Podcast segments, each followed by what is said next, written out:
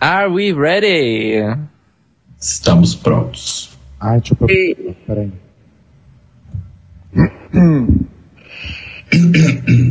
Todo mundo bem? Todo sim. Sabe que isso faz mal pra garganta, na real, né? Ai, sei lá. Isso é um lance muito... básico de professor de canto. Professor de canto sempre fala, nunca pigarreie. Ah, é tudo mentira. Ah, é? Tô fazendo tudo errado na vida, então. Como sempre, mesmo, não que isso seja... Ah, é fazendo errado que a gente se diverte. Sim. Tá aí uma verdade. Exato. Gente, só um detalhe. Raquel, você tá com tempo? Você tá com pressa? Como é que você tá? Não, tô tranquilo. Tá, porque a gente tem dois segmentos que não são sobre a pauta principal. Não sei se o Telo te falou sobre isso. Não. Mas que é uma leitura de comentários sobre o episódio anterior. E a parte que a gente fala, tipo, notícias do mundo LGBT em geral. Aí, se você tivesse com pressa, a gente gravaria depois, mas se você puder participar, acho que legal. Não, imagina, estamos à disposição. Arrasou. E uma dúvida, Raquel, você assiste RuPaul Drag Race? Assisto, já assisti 2 temporadas, mas eu não assisto seguidinho, não. Na verdade, tá, comecei há pouco tempo. Não, beleza, dá pra gente fazer a pergunta, já que a gente sempre faz. Ah, verdade. Tá, vamos lá, então? Yeah. Vamos. Eu não pensei em uma introdução, na verdade. Alguém tem ideias? Ai, amor, você é tão bom. Então, eu tive uma ideia no ônibus, enquanto eu lia a pauta. A gente pode puxar aqui, porque o episódio vai ao ar no Dia da Criança. Olha só! Olha só! É isso, esse é o mote. Eu não pensei numa frase, eu pensei só num link, num gancho.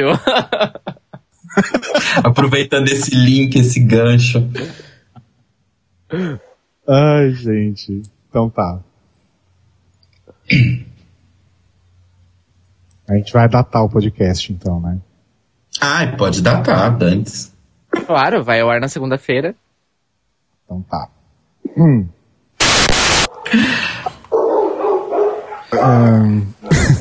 Baunilha, chill.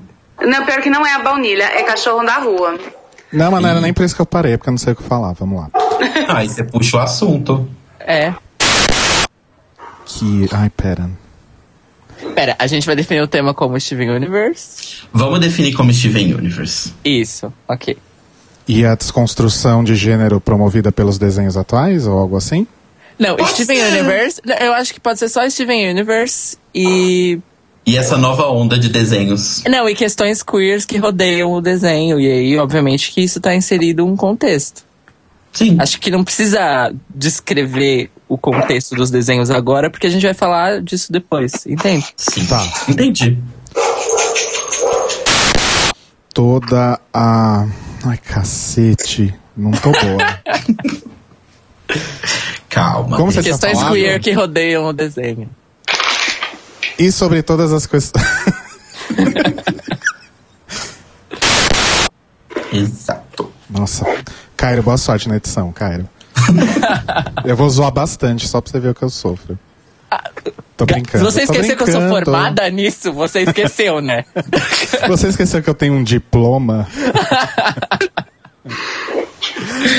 Você tá achando... Você esqueceu que eu sou a Demi Lovato? Você não sabe o que eu passei. É verdade. Olha, não fala mal da Demi Lovato. Eu já pedi pra parar de falar mal da Demi Lovato nesse programa. Ai, de novo essa piada. Raquel, você gosta da Demi Lovato?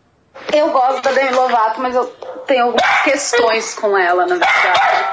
Sério, baunilha? Vai, filha, vai pro mundo. Pronto. ela te prova. Não, mas eu gosto da Demi, sim. Eu acho que ela a baunilha não gosta. Não, a baunilha claramente não gosta, porque a baunilha não gosta de música pop. A baunilha é uma pessoa horrível. Eu tenho certeza que ela detesta pop.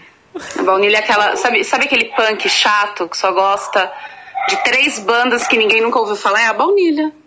Entendi. Oi? Irei parar papum. Todo mundo aí? Todo mundo aqui.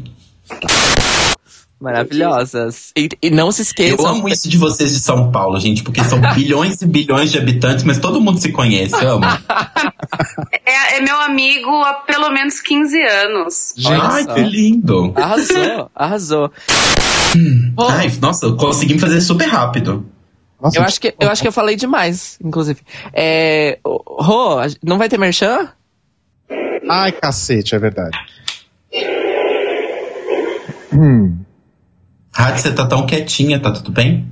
Tô ouvindo, gente. Eu fico com medo de falar no meio das coisas. Não, gata, pode falar. Não é pra fazer a tímida, não, pelo amor de Deus. Calma, eu quero que a gente começar a falar do Steven Universe, eu não paro. Arrasou. Peraí, eu tenho que fazer o merchan, né? Tá. Sim.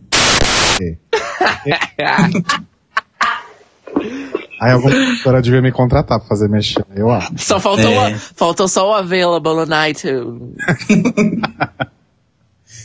Ó, vamos falar do Steven Universe. Tá. Nossa, eu adorei que a gente fez super rápido, gente. A gente devia tentar fazer isso todas as vezes. Nossa, foi bom mesmo e não ficou nada muito superficial. Eu vou dar um spoiler sobre a edição, graças... a nossa cultura de internet, não sei se vocês sabem, mas toda a música incidental de Steven Universe dá pra eu colocar no fundo desse episódio. Sim. Porque o Ivy e Suracho postam toda semana no SoundCloud. Maravilhoso, gente. Maravilhoso. Não, e a Rebeca é uma fofa. Tem umas músicas que ela posta às vezes... Cala a boca, Sani. Tem umas músicas que ela posta às vezes no Tumblr e ela pede, tipo, gente, vocês podem usar quando vocês quiserem. Só que assim, quando vocês forem usar, espera só o episódio passar primeiro, sabe? Pra, tipo, a música não espalhar antes do episódio. Sim. E depois pode fazer o que você quiser com a música. Então, eu sigo todas as contas do SoundCloud da equipe de trilha do Steven, que é a Rebeca, que ela posta várias demos de ukulele, que ela faz as músicas. A Ivy Suracho, que são os compositores principais. E o Jeff Liu, que ele é um dos animadores e ele também é um dos compositores. Então, por exemplo, a música do Cookie Cat, ele postou instrumental. Tem a abertura estendida, ele postou instrumental. Essas coisas. Gente, é lindo. Muito bafo, vou usar tudo. Vou querer amores. Pois. Antes de começar, eu peço só, tipo, um minutinho. Só preciso fazer a Sunny calar a boca. Sunny é minha cachorra, não é uma pessoa. Eu imaginei o quê? Você amarrando alguém. Espancando a pessoa. Vai colocar uma meinha na boca. É uma pessoa que eu sequestrei, gente. Pera. A vida tá difícil. A gente precisa de um sequestro pra ganhar um arozinho, ó. Não, faz parte, gente. É importantíssimo. Quem sou eu pra julgar, não é mesmo? Quem sou eu pra julgar? Faço a mesma coisa. Faço igual, inclusive. Aqui no guarda-roupa tem 3. Eu preciso organizar a agenda pra devolver, mas ninguém me pagou ainda, então vai ficar aí. Ai, gente, vocês estão falando nisso, sabe o que eu lembrei? Que semana passada eu tava doente, foi meu aniversário, e a Mega Sena correu no dia do meu aniversário, só que eu não fui jogar porque eu tava de cama. Poxa, podia ter ganho. Podia. É verdade, voltei. Oi. Não tava aqui, tá aí na noite gravando podcast. Né? Bom, vamos lá. Vamos lá, então.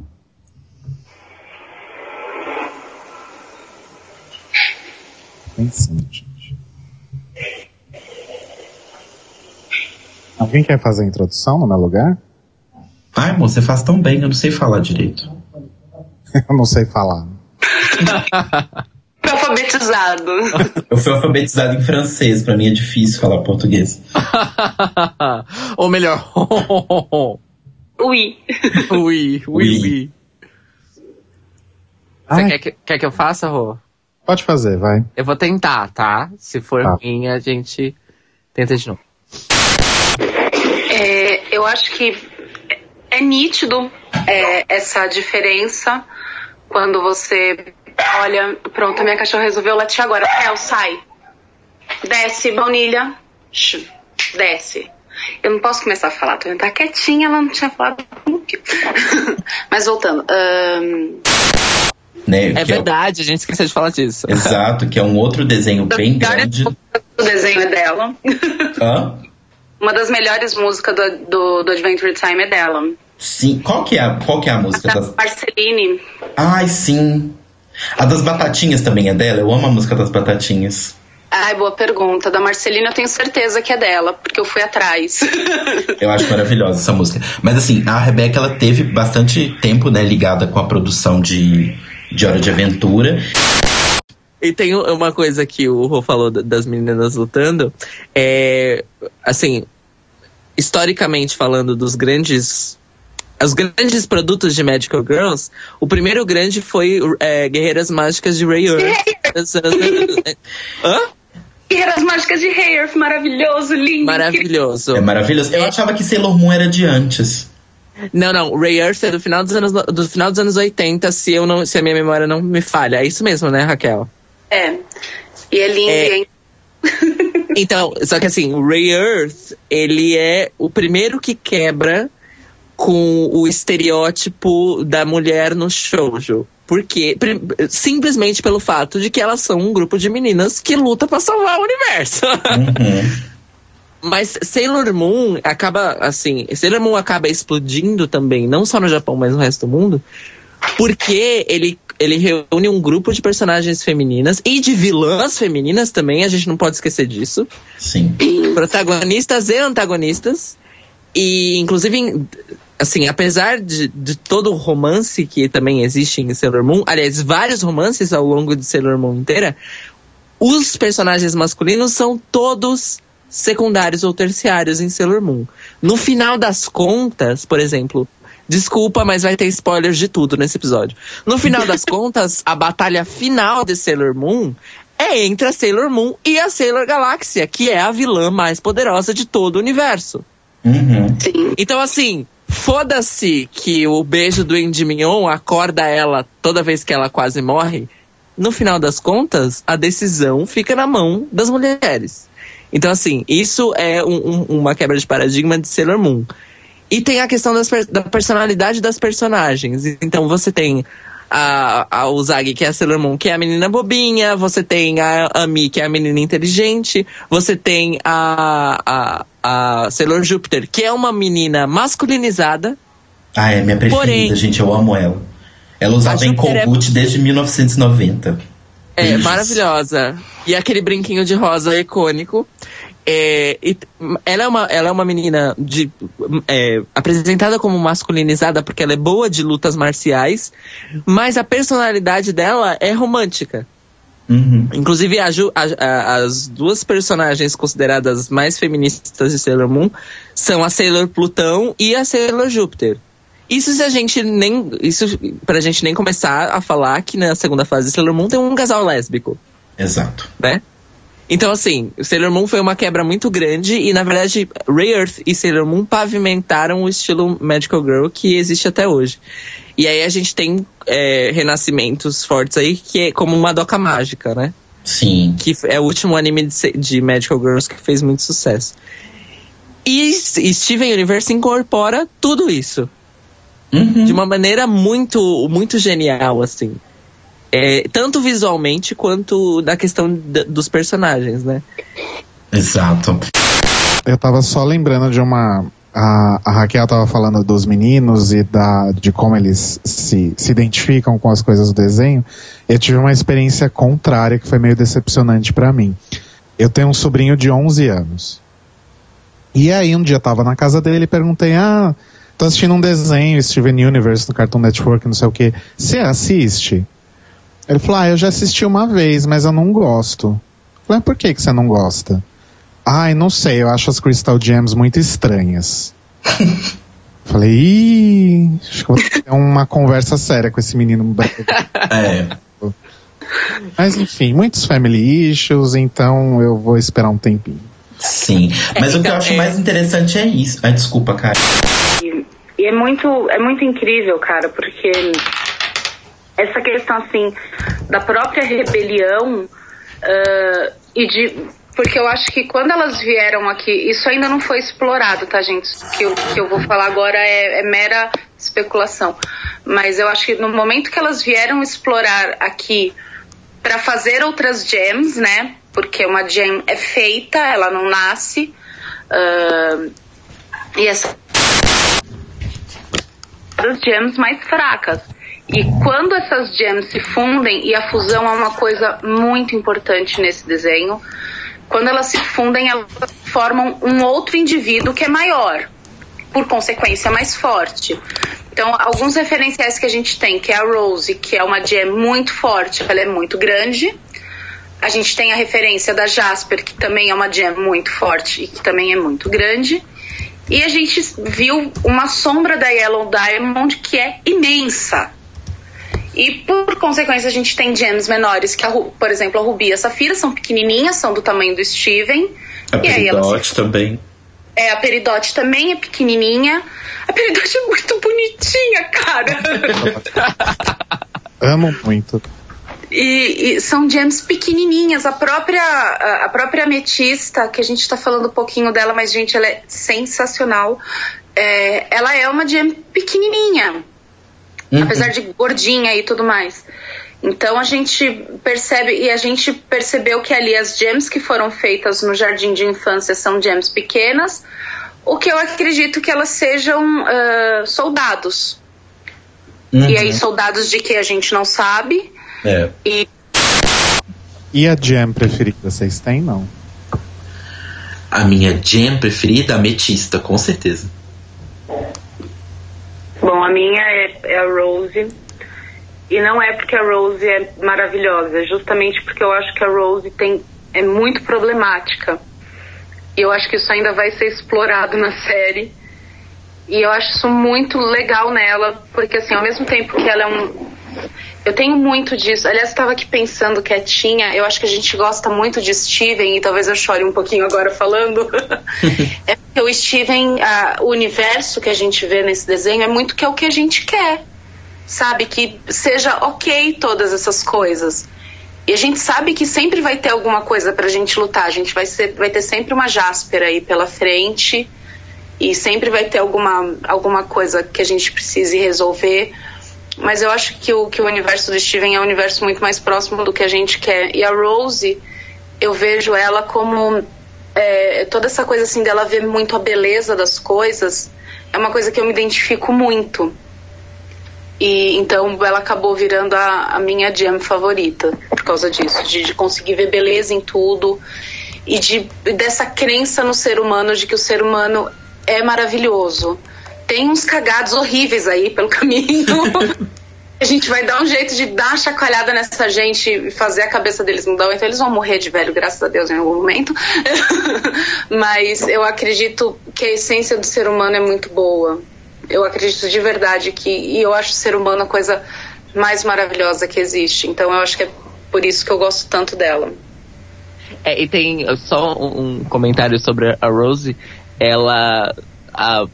Os indícios da backstory dela indicam que, na verdade, ela é uma personagem muito mais complexa do que foi apresentado explicitamente até agora, e que, na verdade, ela sofreu uma mudança radical de visão, né? Uhum. Ela veio ao planeta. Exatamente, porque ela é considerada uma traidora pelo planeta natal. Então, significa que, até certo ponto, ela não era uma traidora, né? Isso então, pode falar, Raquel, desculpa. Eu acho que é justamente isso. Ela em algum momento se apaixonou pelos seres humanos e olhou e fez, nossa, que merda que a gente tá fazendo. Tá errado. E é justamente isso que eu vejo nas pessoas, que eu acho que elas têm capacidade. Gente, a gente acredita em vocês, viu? Parem de ser trouxas. A gente já podem mudar. Larga a mão de ser idiota. Tem vontade de falar isso pras pessoas. Vejo alguém falando alguma merda e falo, gente, eu acredito tanto que você pode ser tão legal. Não seja essa pessoa. Cairo. Ai, minha gema favorita Ai... Gente, desculpa, mas é porque ela é muito maravilhosa e foda. E a cada episódio ela é mais foda. Garnet. Ok. Minha Jane favorita. Eu concordo com o Cairo Braga. É, o Rodrigo já sabia. Rodrigo, Cairo. Balançando a cabeça e concordando com tudo. Eu já fiz isso algumas vezes aqui, não pego. Por isso vocês acharam que eu tava quieta, eu tava aqui balançando a cabeça e nossa, é isso aí mesmo. Ó, tá passando agora, vê se vocês estão ouvindo. Ah, viu? Ah, então, mas a She-Ra tem um lance de que a história, a backstory da She-Ra e todas as situações dela são muito melhores desenvolvidas do que do He-Man. Muito. O He-Man é só. O He-Man é tipo, é o príncipe de Grayskull, etc. A She-Ra, ela tem uma backstory familiar muito tensa, muito dramática. Uhum. E que guia a personagem na história dela inteira. Então, assim, as situações da She-Ra são muito mais problemáticas do que a briga do He-Man com o esqueleto, gente. Também tem isso. Por isso que eu já gostava, problematizando desde 1950. Então eu acho isso bem legal. Gente. Rodrigo, você tá tão quieto. Eu tô ouvindo e concordando. Entendi. A cabeça, né? Sim. E eles então, formam a Estivone, gente, que é maravilhoso. E tem isso também, que tem dá pra gente fazer um episódio inteiro sobre esse episódio. Sim, que também é um episódio que fala sobre estupro, fala sobre completude também, é bem legal. Fala sobre adolescência também. Sim, como é crescer e chegar nessa fase, né? Ah, isso inclusive é uma coisinha legal da gente falar, que eles tentaram fazer, acabou que a Sardonyx não aconteceu, mas todas as fusões são dubladas por cantoras famosas, né? A gente tem a Nicki Minaj, tem a Amy Mann, tem a própria Estelle, né, que faz a Garnet. Acho que só a Sardonyx que não é uma cantora mesmo, mas que é uma voz maravilhosa. Sim, que é maravilhosa. Aquele lance dela ser tipo uma MC de um espetáculo Vaudeville é uma coisa tão bem pensada. Beleza. E eu gosto muito do Giant Woman por causa da Amy Mann, por causa da Opal e por causa da música. Talvez seja o meu preferido, Giant Woman. Giant Woman. É a minha música favorita. Ai, sim, é uma música muito boa. Eu tô aprendendo a tocar no ukulele, mas é tão difícil tocar o ukulele, gente. Ai, sim, gente, eu sou uma namorada tão incrível que eu dei um ukulele pro Rodrigo. Sim, melhor presente ever. Apesar de eu não saber tocar. Calma, Você vai aprender. Não é muito grande, gente, não cabe. Caio Braga. Ai, bom, Caio Braga, pois é. Não sei. Principalmente porque os momentos de humor da Garnet são muito especiais. Sim. Porque um coraçãozinho pro Steven foi maravilhoso. Nossa. Gente, foi lindo. Foi muito inesperado. E a reação dele foi 10 vezes melhor. Então, mas existe uma coisa que, na verdade, assim, eu tô me dando conta, né? Depois de assistir várias vezes alguns episódios. Mas o que a Rebecca fez foi dar um humor britânico pra Garnet. Sim! O humor da Garnet é o humor britânico clássico. E eu não sei se é uma coisa que ela acabou desenvolvendo pelo fato da Estelle ser britânica, mas é uma coisa que cabe na personagem tão perfeito. Uhum. E adiciona na questão da diversidade também, na minha opinião. Claro. Sim. Então é Garnet. Ok. Minha fusão preferida? Não, tô brincando. Eu tenho uma fusão preferida, mas é só porque eu acho linda, maravilhosa, que é a Sardonyx. Eu acho que ela devia ter um spin-off só dela. The Sardonyx Show. Imagina, deve ser muito maravilhoso. Ela devia... Cara, vocês imaginam uma drag de Sardonyx? Nossa, isso é sensacional. Pra pensar. É muito maravilhoso. Eu queria muito ver uma drag de Rainbow Quartz.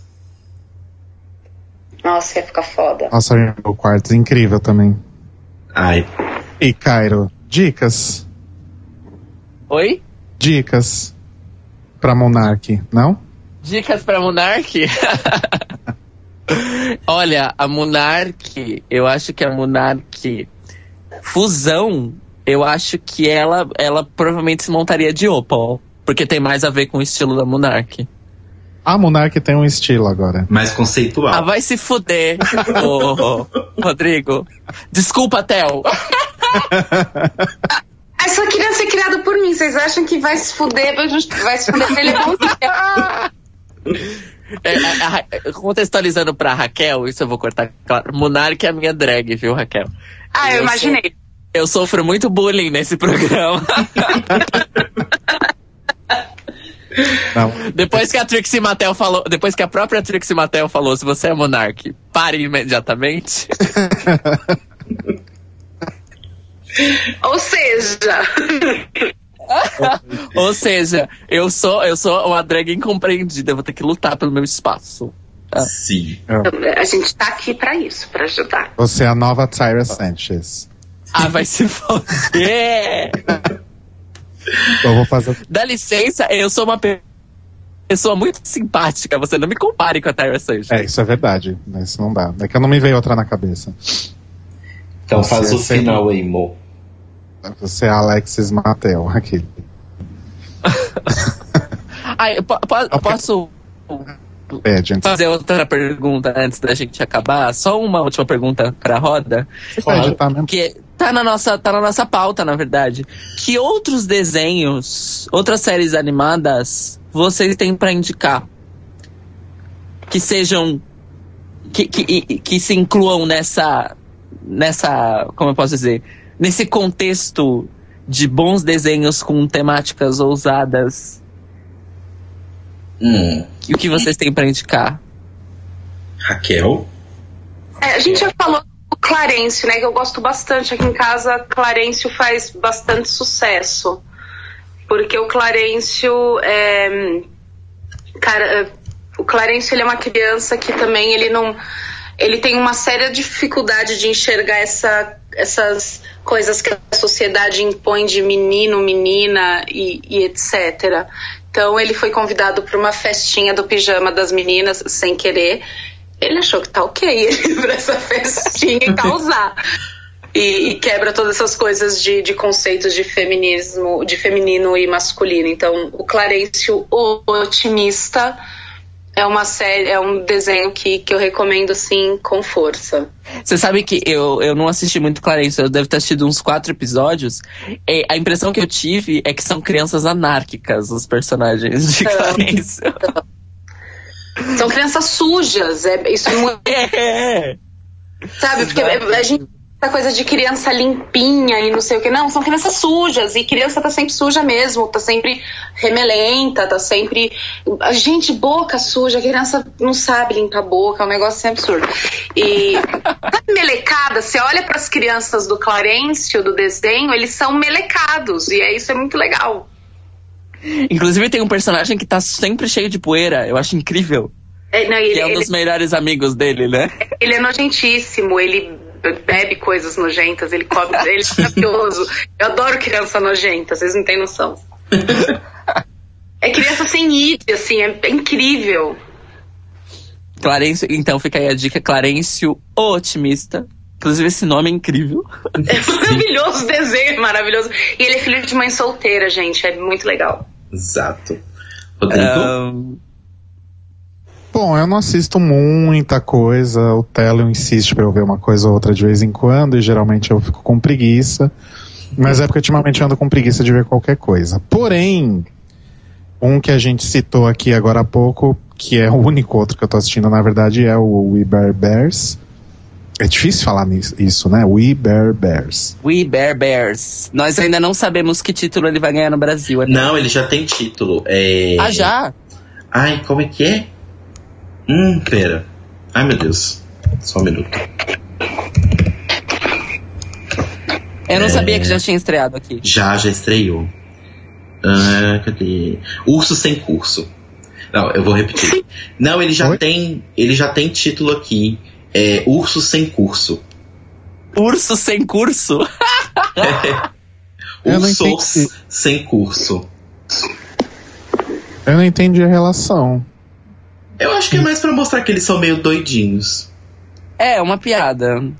Enfim, como alguém falou aí em algum momento do programa que eu não lembro, são 3 ursos, um urso panda, um urso grizzly e um urso branco, que, na verdade, eles vivem no mundo normal dos seres humanos, né? Normal é uma palavra muito forte, mas enfim. São ursos que andam normalmente no meio dos seres humanos, têm amigos humanos, apesar de morarem numa toquinha também, enfim. Mas é justamente sobre essa questão de você ser extremamente diferente do meio que você vive, né? E são os 3 personagens, 2 deles principalmente, que são o Grizzly e o Panda, eles têm uma necessidade muito grande de aceitação e de se encaixar, né? O Ice Bear não tá aí pra nada, aí por isso que ele é o mais maravilhoso dos 3. E ele é justamente o que cuida mais, né, do grupo. Ele tá sempre preocupado com os outros 2, ele cozinha, ele arruma a casa. E aí, durante um tempo assistindo o desenho, eu acho que isso é uma coisa que vai se perdendo ao longo do tempo, conforme você assiste, rola meio que um subtexto gay, né, que na verdade os 3 seriam uma tríade, né? É, porque afinal eles são ursos em São Francisco. Então, mas eu tenho uma... mas a que tá assim... Eles não são uma tríade, porque isso é estabelecido no começo da série. Eles são irmãos. Em nenhum momento fala somos irmãos. Eles são irmãos. Eles se chamam de brothers. Mas aí tem aquela coisa de que pode ser bros. Mas assim, anyway, de qualquer forma, eu acho que o contexto mais importante... que não é nem eles serem, tipo, gays ou não, mas isso que o Rodrigo falou, sabe? Deles serem pessoas diferentes tentando se encaixar. E tem, então, mas assim, se eu não me engano, gente, esse lance deles serem irmãos é sinopse oficial. E tem a cena que o Grizzly fala que, tipo, eu já deixei vocês na mão, e mostra um flashback deles criança, numa caixa de papelão, assim, e ele meio que cuidando dos irmãos. Mas, de qualquer forma, isso é super desconstruído logo no começo, porque sim, essa coisa da necessidade de aceitação e a carência do Panda, ele usa um aplicativo tipo Tinder pra conhecer meninas. Uhum. Né? Sendo que ele é tipo, mega tímido. Uhum. E ele também, dos 3 ursos, ele é o que tem mais características femininas também. Sim, é verdade. Exatamente. Grizzly é aquela coisa mais de todo mundo, mais efusivo, digamos assim, né? Mais efusivo. E o Ice Bear é aquele amigo esquisito que todo mundo tem e todo mundo adora, e que é sempre aquele amigo mais incrível que você quer em todos os rolês, né?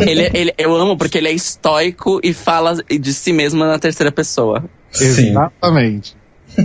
Então também entra aí nessa onda de uma série de desconstruções, talvez de uma forma um pouco mais leve do que em Steven, por exemplo, mas eu acho que principalmente é extremamente divertido, e os 3 são extremamente cativantes, assim. No primeiro episódio você já tá amando os 3 e não sabe dizer qual que é o seu preferido, apesar de ser o Ice Bear. Meu preferido é o Panda. Meu preferido é o Panda porque ele é tipo uma bichinha tímida que fica procurando namoradinha na internet, e ele ama anime. E ele desenha mangá. Sim. Sim, Raquel. Ai, gente, eu preciso ver esse desenho. É muito ótimo. Raquel, você vai amar. E a melhor amiga deles é uma adolescente baixinha coreana que é superdotada e tá na faculdade. Que é, inclusive, dublada por uma dubladora que é basicamente ela. Tipo assim, a dubladora é igual.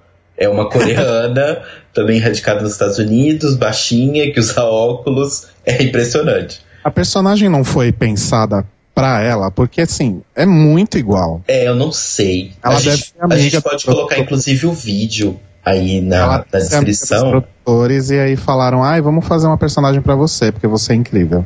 Provável. Eu faria, pelo menos. E você, Belo, cara? Sugira. O meu? Olha, eu vou sugerir um desenho que já acabou, que é Legend of Korra, que é da Nickelodeon, né? Que é a continuação de Avatar, que eu falei mais cedo, que é um desenho super legal, assim, ele pega aquela ideia do desenho de Avatar, né? A lenda de Aang, de pessoas num mundo, que é uma mescla de várias culturas orientais, né? Que pessoas controlam poderes da natureza, né? Terra, fogo, água e ar, e ele traz esses poderes para um universo que me interessa um pouco mais, que é o universo mais steampunk e até um pouco dieselpunk, né, mais pra frente, mas que é bem legal. E o que eu acho bem bacana do desenho é que ele já tem umas desconstruções bem legais, assim, de início, que eles são divididos em meio que grupos, na primeira série, né, eles têm grupos raciais, que é a tribo da água, o reino da terra, o país do fogo e os nômades do ar. E eles são, de certa forma, bem específicos em Avatar, a Lenda de Aang, mas na continuação de Korra, é como se o mundo tivesse globalizado e as pessoas estão todas misturadas. Então, normalmente você tinha o pessoal da tribo da água, né? Todos os dobradores de água eram sempre negros, com os olhos azuis, cabelos cor de mel ou mais claros, que era uma representação meio de esquimosa, assim. Agora não, tipo, você tem dobradores de água de todas as raças, etc.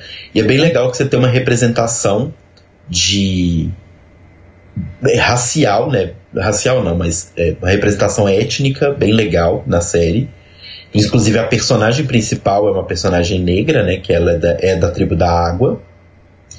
E no fim das contas, né? No fim, assim, do desenho, acaba se descobrindo que a personagem principal e uma outra personagem são bissexuais. E elas terminam como um casal oficial, realmente, tipo, não é só, tipo, ai, não, elas são muito amigas e andaram de mãos dadas para o infinito. Não, é oficial, elas são um casal, né, elas perceberam que gostavam muito mais uma da outra do que do bofinho lá do desenho e tal. Então eu acho bem legal, assim, eu acho que tem uma representação bem legal. Tem mulheres muito fortes também, além da protagonista ser uma mulher, você tem todos os personagens muito importantes da série são mulheres fortes, não necessariamente estereotipadas, né? Você tem mães de família, você tem mulheres que escolheram ser solteiras, você tem mulheres femininas, mulheres mais butt, mulheres de todos os jeitos, e é bem legal, assim, indico todos a ver. São 4 temporadas, é curtinho, e indico todos a verem. Inclusive a relação da Korra e da Asami vai ser contada nos gibis de Lenda de Korra que vão ser lançados agora no final do ano. Aleluia, Senhor. Exatamente. Tô doido pra ler. Bom, eu ia indicar... O Telo roubou minha indicação, porque eu ia indicar as duas séries de Avatar. Porque, já que ele indicou Korra, então eu vou indicar Lenda de Aang. Porque assim, Korra é direcionada para um público adolescente e jovem adulto. Então são temas mais sérios, inclusive desde Avatar desde Lenda de Aang até a Lenda de Korra, os autores sempre quiseram abordar temas de sociopolítica muito fortes, né? Em Korra isso fica um pouco mais explícito, porque o público-alvo e os personagens são jovens adultos. Uhum. E em A Lenda de Aang é um pouco mais leve, mas também fica bem claro. Também por essa questão que o Telo falou das etnias, e dos poderes, dos elementos e tal. Mas em A Lenda de Aang, apesar de ser direcionado para pré-adolescentes e crianças, ele desde o começo deixa bem claro que na história, eles não vão se submeter aos estereótipos de gênero. Inclusive, existem várias situações em que dois dos personagens principais, que são irmãos, que é a Katara, que é uma dobradora de água, e o irmão dela, que é o Sokka, que o Telo também mencionou mais cedo aqui na nossa conversa, porque o Sokka, ele tem uns pensamentos meio machistas, e a Katara joga na cara dele o tempo inteiro que ele está errado. Uhum. Inclusive tem uma situação muito boa que não é a Katara que joga na cara dele, porque o Sokka acaba se apaixonando por uma guerreira Kyoshi. As guerreiras Kyoshi são guerreiras lendárias, são só mulheres, podem ser guerreiras Kyoshi. E isso é uma tradição de 2 ou 3 séculos, se eu não me engano. E aí ele chega lá e fica, tipo, botando banca de que elas não são melhores que ele porque ele é homem. E ele acaba levando um pau delas. E nesse processo ele acaba se apaixonando por uma delas, justamente porque ela é uma guerreira. Então existe todo um lance de que... E aí ocorre uma dupla subversão, porque como ele acaba reconhecendo que ele estava errado, elas acabam ensinando pra ele alguns segredos e técnicas das guerreiras Kyoshi. Ele acaba, por uma confusão do desenho, se vestindo de mulher como guerreira Kyoshi pra poder batalhar com alguns inimigos. Então assim, esse episódio pra mim é um dos episódios mais subversivos que a gente tem. E a gente tem a outra personagem feminina mais maravilhosa de Avatar, que é a Toph, que é uma menina cega. Amo. Que é uma dobradora, que é a maior dobradora de terra que existe. E ela acaba desenvolvendo uma outra técnica, que é a dobradura de metal. E ela acaba virando uma mulher lendária. Inclusive, em Lenda de Korra, a gente descobre que a Toph virou uma espécie de Kyoshi, porque ela virou como é que fala? Uma mentora, né? Para várias mulheres dobradoras de metal, que acabam sendo... É muito louco, porque a Toph inventa a dobra de metal, ela vira a maior dobradora de terra e ela acaba formando a polícia da cidade, cuja maioria da polícia são mulheres dobradoras de metal.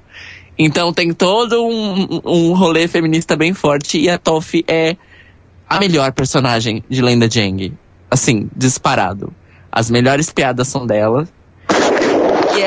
E ela é uma menina, e ela é uma menininha rica, e ela é butch. Ela é super masculinizada. E mais pra frente na história dela, ela também subverte o destino amoroso de personagens de desenhos infantis, porque ela tem filhos com pais diferentes. E ela não casa com nenhum deles. Cara, não dá tanto spoiler. Ah, não, isso daqui a gente já deu todos os spoilers. Deixa eu... Então, assim, assistam A Lenda de Aang e A Lenda de Korra, mas não assistam o filme. Só isso que eu digo. Sim, não assistam o filme. Porque o filme... enfim.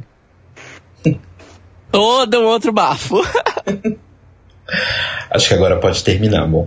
Pode. Nossa, eu tô fudido. Bom, continua. O episódio vai ter 1h30. Não tem como ter menos que isso. Cairo Braga. Eu preciso parar de fazer isso, né? Tá ficando chato já. Cairo Braga. Eu me sinto eu me sinto inquirido. Inquirido? Inquirido, de inquisição. Ah, pensei que era de não querido. Não, de não querido é desquerido, não é? A louca. Sei, eu tô brincando. Eu vou soletrar uma dica pra facilitar a vida das pessoas. T-O-C-A-T-O-O-N. Isso no Google, tá? T-O-C-A... C-A-T-O-O-N. Ah, você acha que a gente precisa ficar fazendo stealth? Ah, não sei. Tá bom, gente. Tocatum.com. É isso, né? É .com.br, deixa eu ver. Grandes beijos para todos. Beijos. Gente, ei. Oi? O que você falou? Feliz Dia das Crianças de novo.